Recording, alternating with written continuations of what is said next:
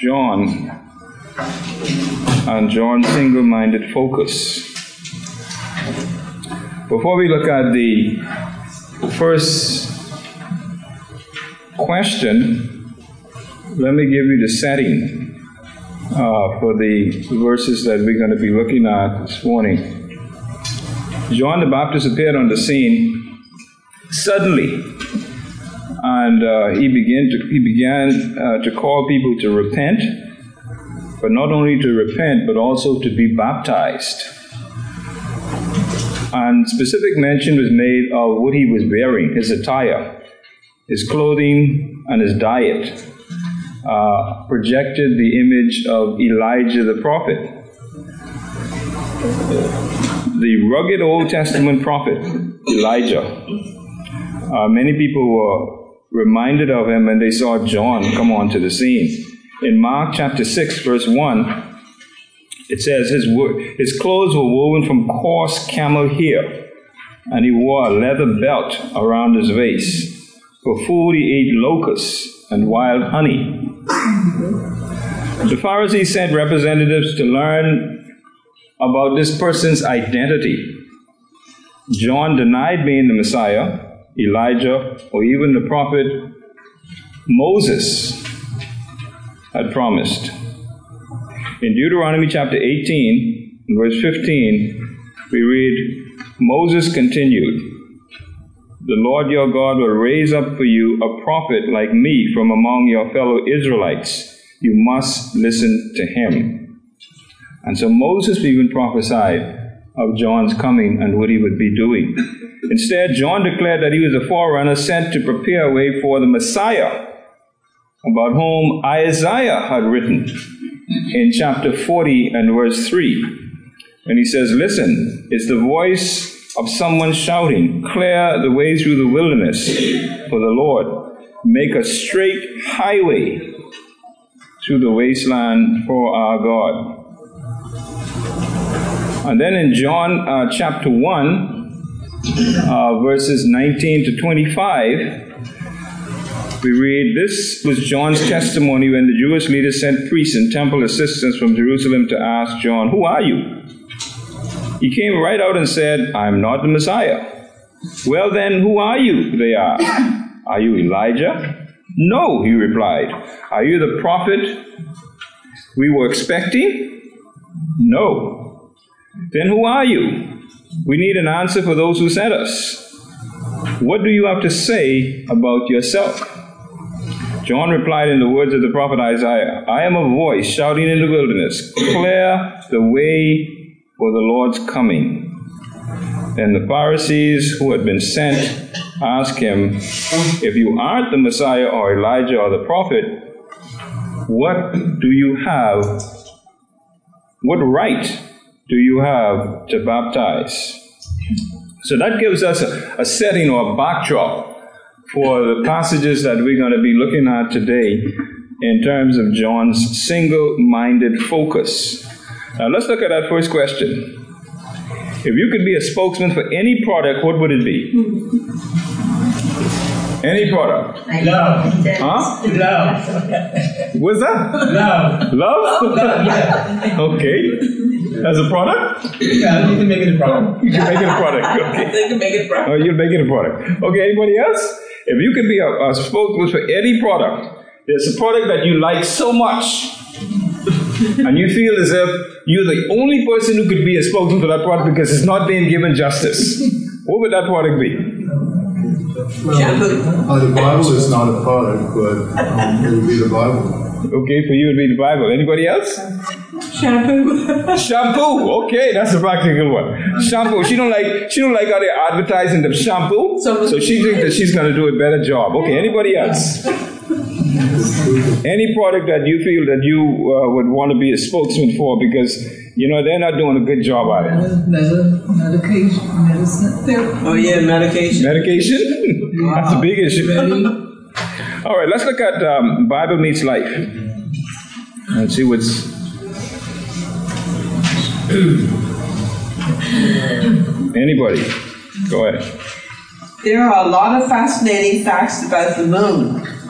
For example, the moon is about 245,000 miles away from the Earth and is moving through the universe at 2,300 miles per hour. The moon is also covered with thousands and thousands of craters, largest of which is 181 miles in diameter and about 8 miles deep. Wow. Another interesting fact is that the moon has no light.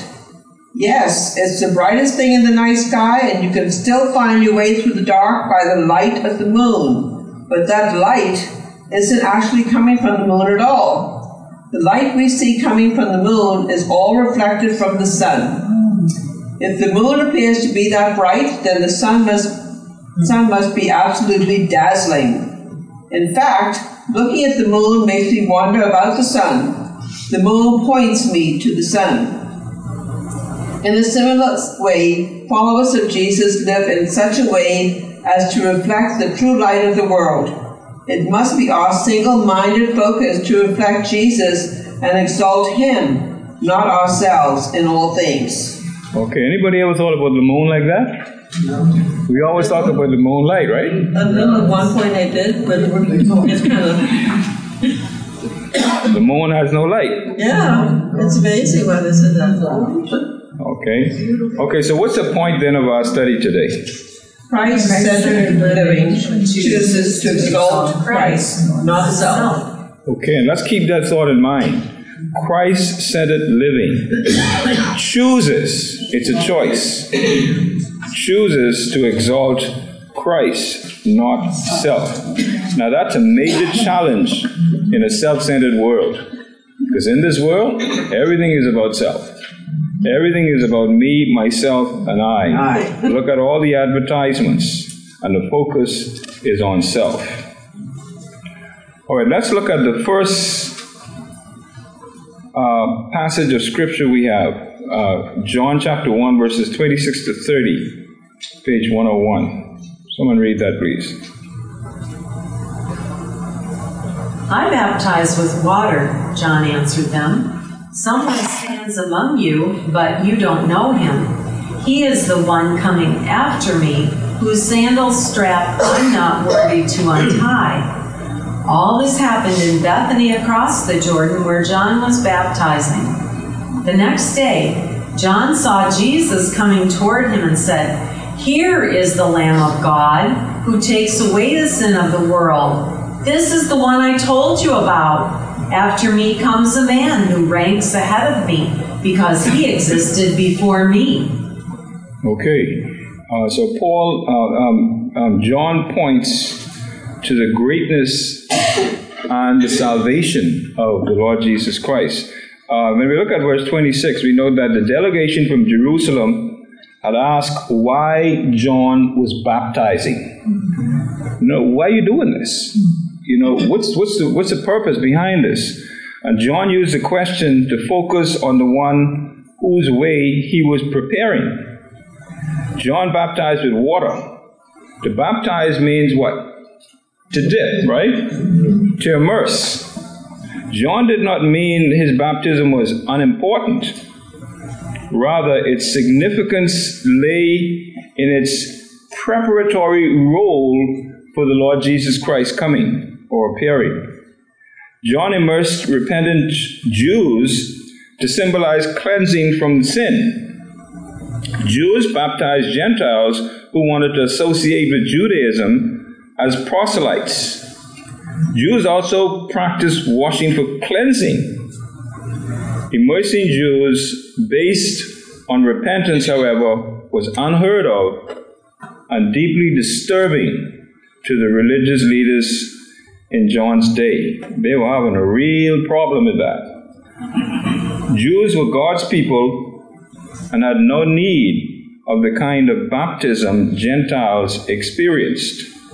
Let's look at the passages beneath the verses for some more insight on that. Look at those passages beneath the verses there that we read. The man we know as John the Baptist was literally a miracle baby.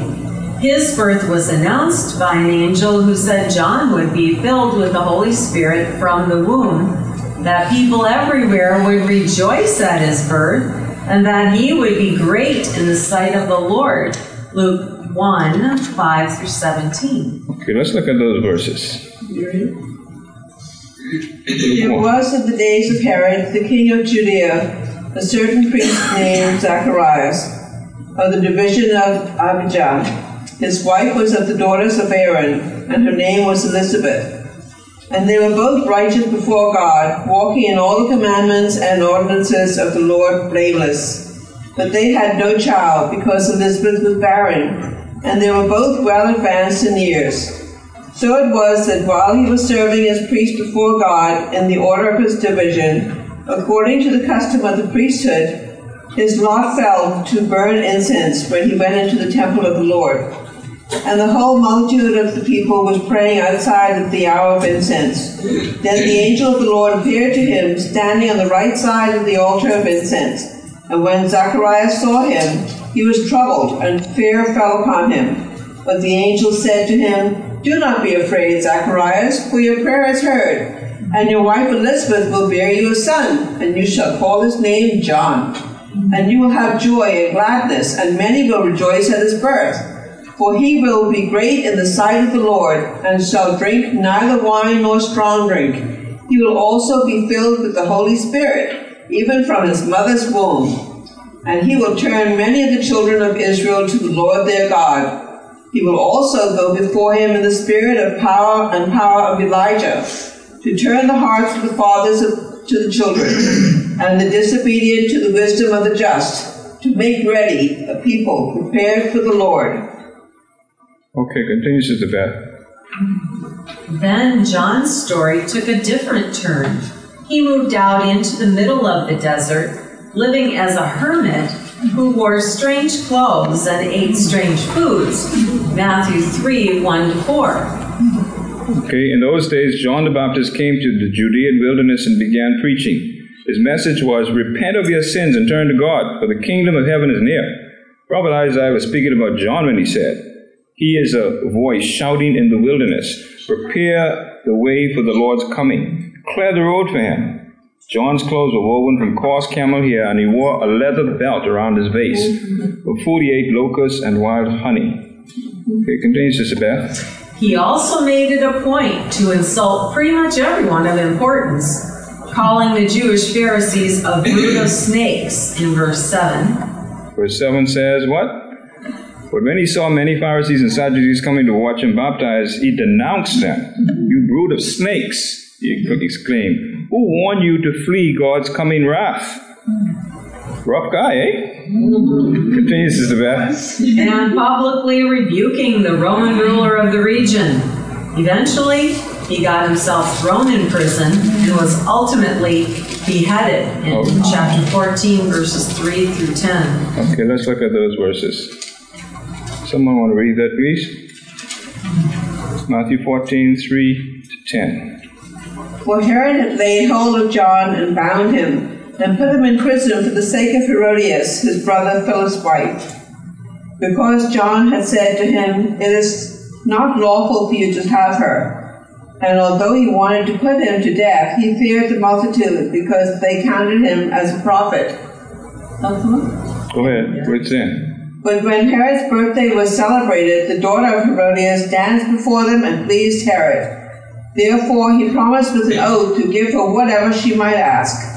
So she, having been prompted by her mother, said, Give me John the Baptist's head here on a platter.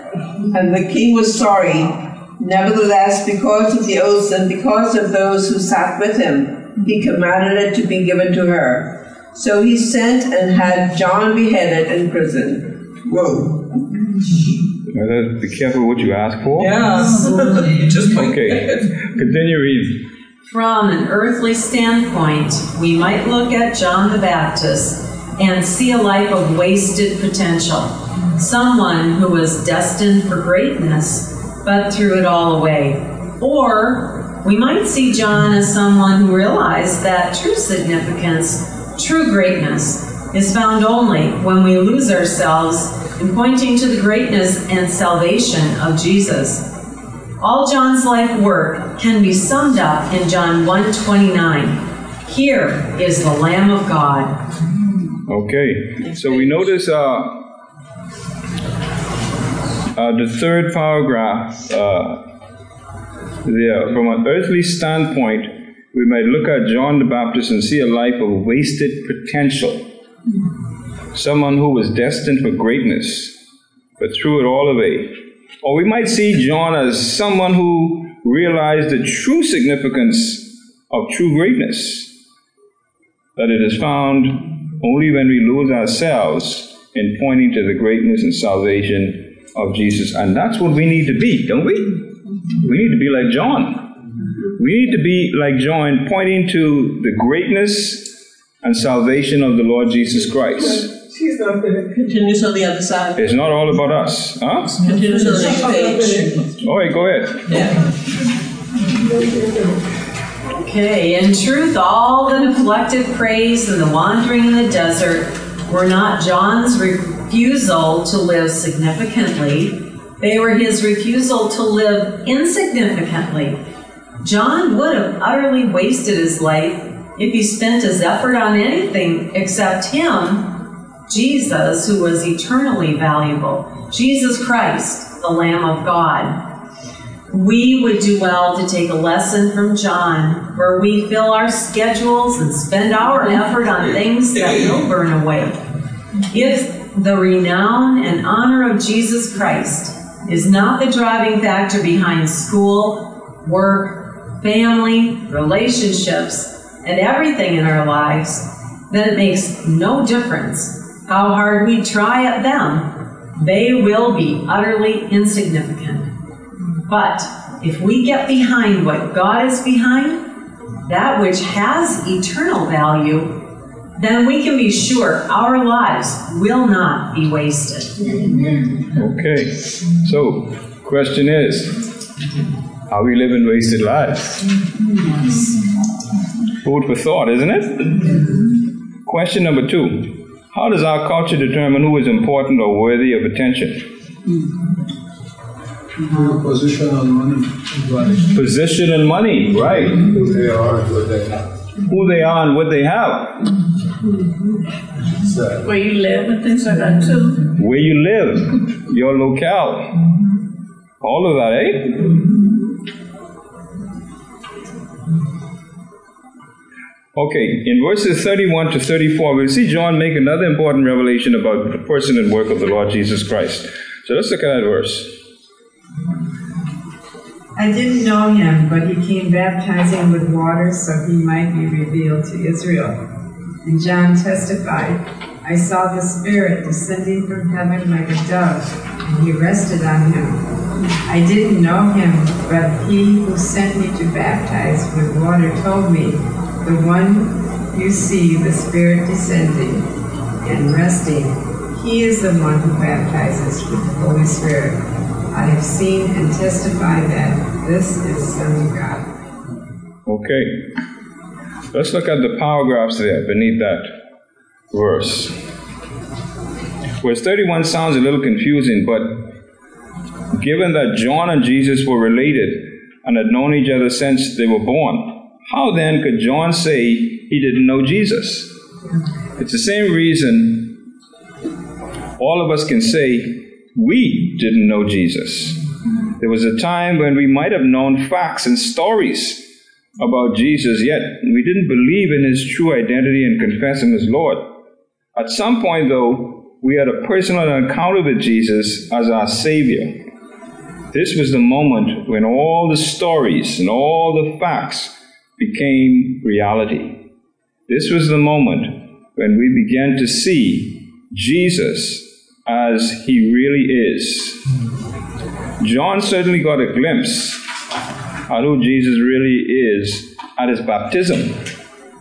John saw that his own relative, one he thought he knew for so long, was more than just a relative. He's the Messiah.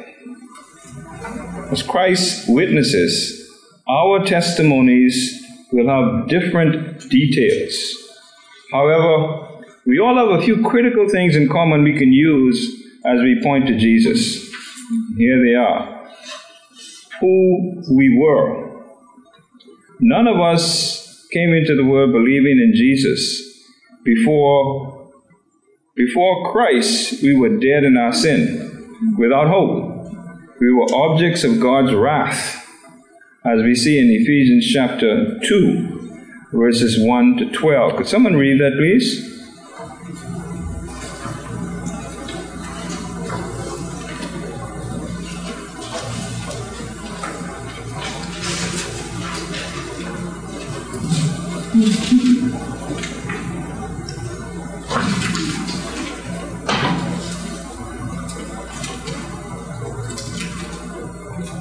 One to twelve, 1 to 12, yes. Ephesians 2 mm-hmm. And ye were dead in the trespasses and sins in which ye once walked, following the course of this world, following the prince of the power of the air, the spirit that is now at work in the sons of disobedience, among whom we all once lived in the passions of our flesh, carrying out the desires of the body and the mind, and were by nature children of wrath, like the rest of mankind.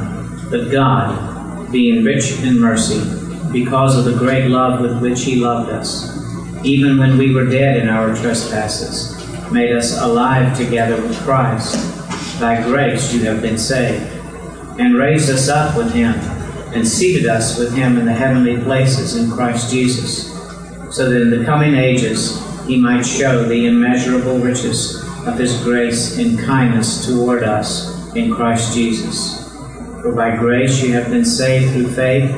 This is not your own doing, it is the gift of God, not a result of works, so that no one may boast. For we are his workmanship, created in Christ Jesus for good works, which God prepared beforehand that we should walk in them.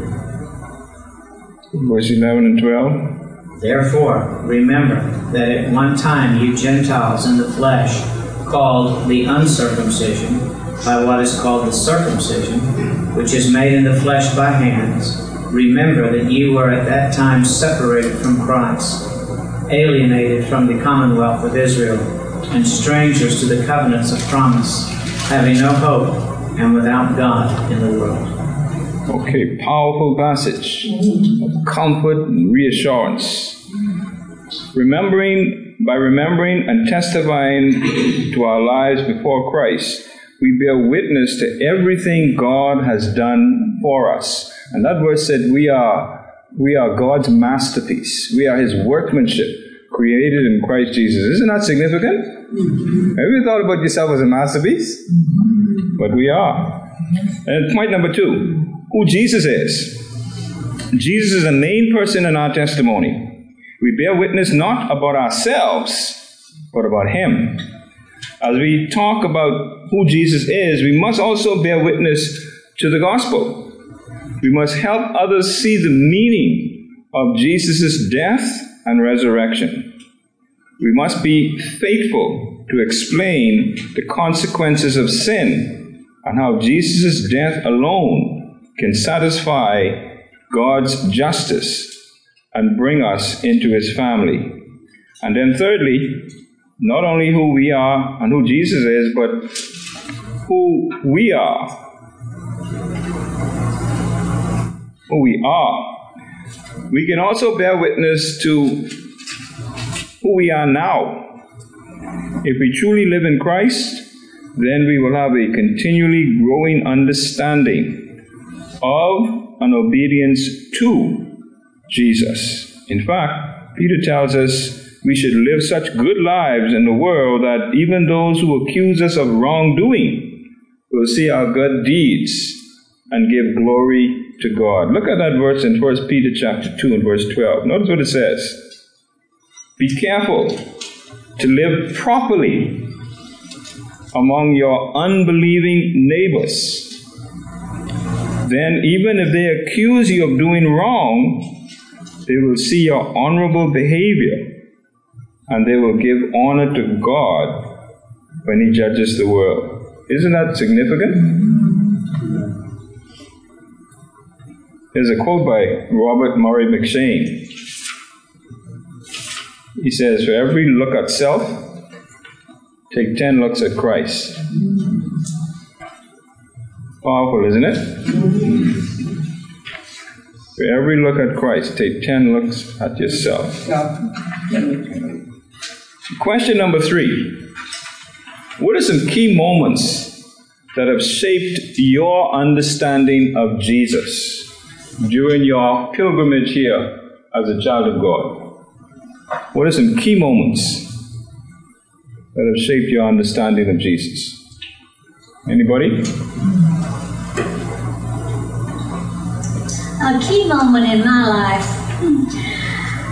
As a young girl, I used to think, I'd like to be a Christian, but I, I couldn't live the life. And the key moment came for me when it was explained to me from the pulpit that no, we can't live our lives for Christ, but the Spirit of God who lives within us after we trust Him, we can live it through Him. And that opened up a whole new world for me. Mm. It was just a, a revelation that that uh, really strengthened me as a Christian. Amen. Very good. Anybody else? What are some key moments? You may have just had one, or you may have more than one. But what are some key moments that have shaped your understanding of Jesus? Anybody else want to share? Well, there are many moments um, as we travel throughout this world. We find that um, the truth of the life of Christ and who God is is consistent wherever we travel throughout the world. So, as I have traveled throughout the world, um, I have experienced many key moments of the truth of who God is and the truth of who Jesus Christ is consistently throughout the world. Amen. Okay, we know that John did a good job of testifying about Jesus, but that wasn't all. As we jump to John 3, verses 26 to 30, we is, we'll see his character revealed as he makes an intentional choice to exalt Jesus rather than himself. So let's look at those verses, uh, verses 26 to 30. Anybody can read that. So they came to John and told him, Rabbi, the one you testified about and who was with you across to Jordan is baptizing, and everyone is going to him. John responded, No one can receive anything unless it has been given to him from heaven. You yourselves can testify that I said, I am not the Messiah, but have been sent ahead of him. He who was the bride, the bride is the groom, but the groom's friend, who stands by and listens to him, rejoices greatly at the groom's voice. For this joy of mine is complete. We must increase. He must increase, but I must decrease. Okay, he must increase, but I must decrease. Okay, let's look at the, the paragraphs beneath that. Someone can read that, please. It's important for us to remember that John also had followers, many followers. He was a popular preacher, a dynamic and fearless personality, and a man with stellar reputation, with a stellar reputation. John knew his life's purpose was to point people to the Lamb of God that takes away the sin of the world. Once Jesus began his ministry, once the one to whom John had been pointing was fully engaged in his earthly ministry, John's role seemed to diminish. And John was okay with that. John's followers, on the other hand, were not okay with that. They became concerned when Jesus' popularity began, began to outgrow, began to grow because his popularity was cost, costing John some of his own. John's response, good. John had built his own reputation platform and resumed for one reason alone. He knew the only way to build something eternally valuable was to point others to Jesus. This is easier said than done for us. We live in a world of personal advancement. We admire those who are self made men and women. We judge our own self worth by the number of likes we get or how many followers reach, retreat retweet our clever quibs. We have so many tools at our disposal, all of which are very useful in drawing attention to ourselves. Following Jesus means embracing a posture of self denial. It means choosing not to gratify our own desires and living instead of surrendering, sur- uh, living instead in surrendered obedience to Jesus. It also means we choose to lift Him up instead of ourselves. Okay. Uh, a couple of uh, main points uh, we see there that we want to highlight. Uh, basically, four of them. Uh, the first one is it is important for us to remember that John also had followers, many followers. Once Jesus ministry, once Jesus began his ministry, once the one to whom John had been pointing was fully engaged in his ministry, John's role seemed to diminish. That's clear because his, his followers had issues with that. And the second point is John's followers, on the other hand, were not okay with that. They became concerned when Jesus' popularity began to grow because his popularity was costing John some of his own. John's response was, Well done, great, good. That's what he wanted. Christ must increase and I must decrease. So John didn't have an issue, as his followers did. And then the third point is this is easier said than done for us. We live in a world of personal advancement, don't we? Yes. Everybody wants to move ahead, no one wants to stay stagnant. And then the fourth point following Christ means embracing a posture of self denial. Uh, is that easy? No. No, because when everybody else around you is seeking self and self aggrandizement and popularity and everything, you must be different. You must go against the grain. That's not popular with culture. But following Christ means embracing a posture of self denial. Christ must increase, I must decrease. Question number four What are some symptoms of a life that is self focused? What do we see around us in terms of symptoms of a life that is self focused? I see that in person in Montserrat. I saw that in person. When you walk in a house, it's just a book, table, and chairs. When you look on the clock, possibly turn key. All her house is just, I saw that. Mm. And she created in me a place I never forgot. Okay. See Jesus in her. You're answering question five. Yes. Yeah. That's right. Yes. But I think um, living a life of self-focus is like you're talking about me, me, me, me all the time. You just you only care about yourself. Okay, it's all about you. Yeah, you don't you don't even care about anybody, much less Jesus. You just want to know about you and how good you are and how you know successful you are and things like that. Okay. We, do we see a lot of those symptoms today? Yeah. They're everywhere, right? Do we see them increasing? Yeah. Yes. Even more so as we get closer to the return of the Lord, right? Okay. Yeah, what does Romans say about that, that, that these last days? Um, um, Deanthea mentioned people will be lovers of Themselves. themselves. All right, and we see that happening uh, so prevalent in our world today. Uh, so don't be surprised when you see people doing things that are so selfish that'll just blow your mind. That'll, whoa, I mean, how could he or she do that? Don't be surprised. The Bible says that is going to happen. And then sometimes people will run you off the road and things like that. Just to get ahead and do what they have to do, you know what I mean? It's like so selfish. You could see it more and more. Mm, you got out some real grace right on these roads. I was, I was, I was, I was going somewhere, uh, uh, and it was late at night, and um, I was on the road just behind the stadium, and all of a sudden this car just came bike and came straight toward the lane that I was in. They went the wrong lane. And it was a good thing I was I was I was conscious enough to see. Uh, they turned short of where they were supposed to go. They were supposed to go over. And I said, "Wow, what if I wasn't paying attention?" Crazy. Now, question number five that Sister Brenda already answered.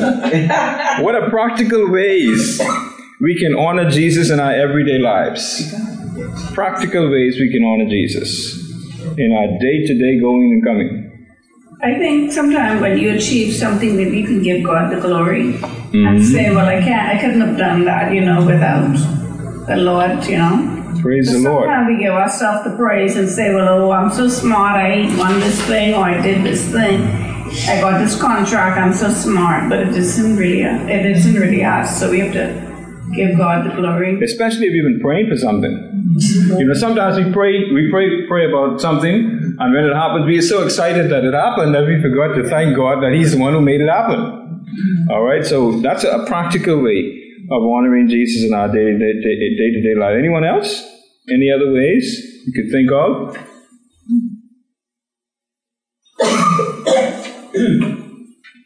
I guess that's the, the major one, eh? Giving God the glory that He deserves.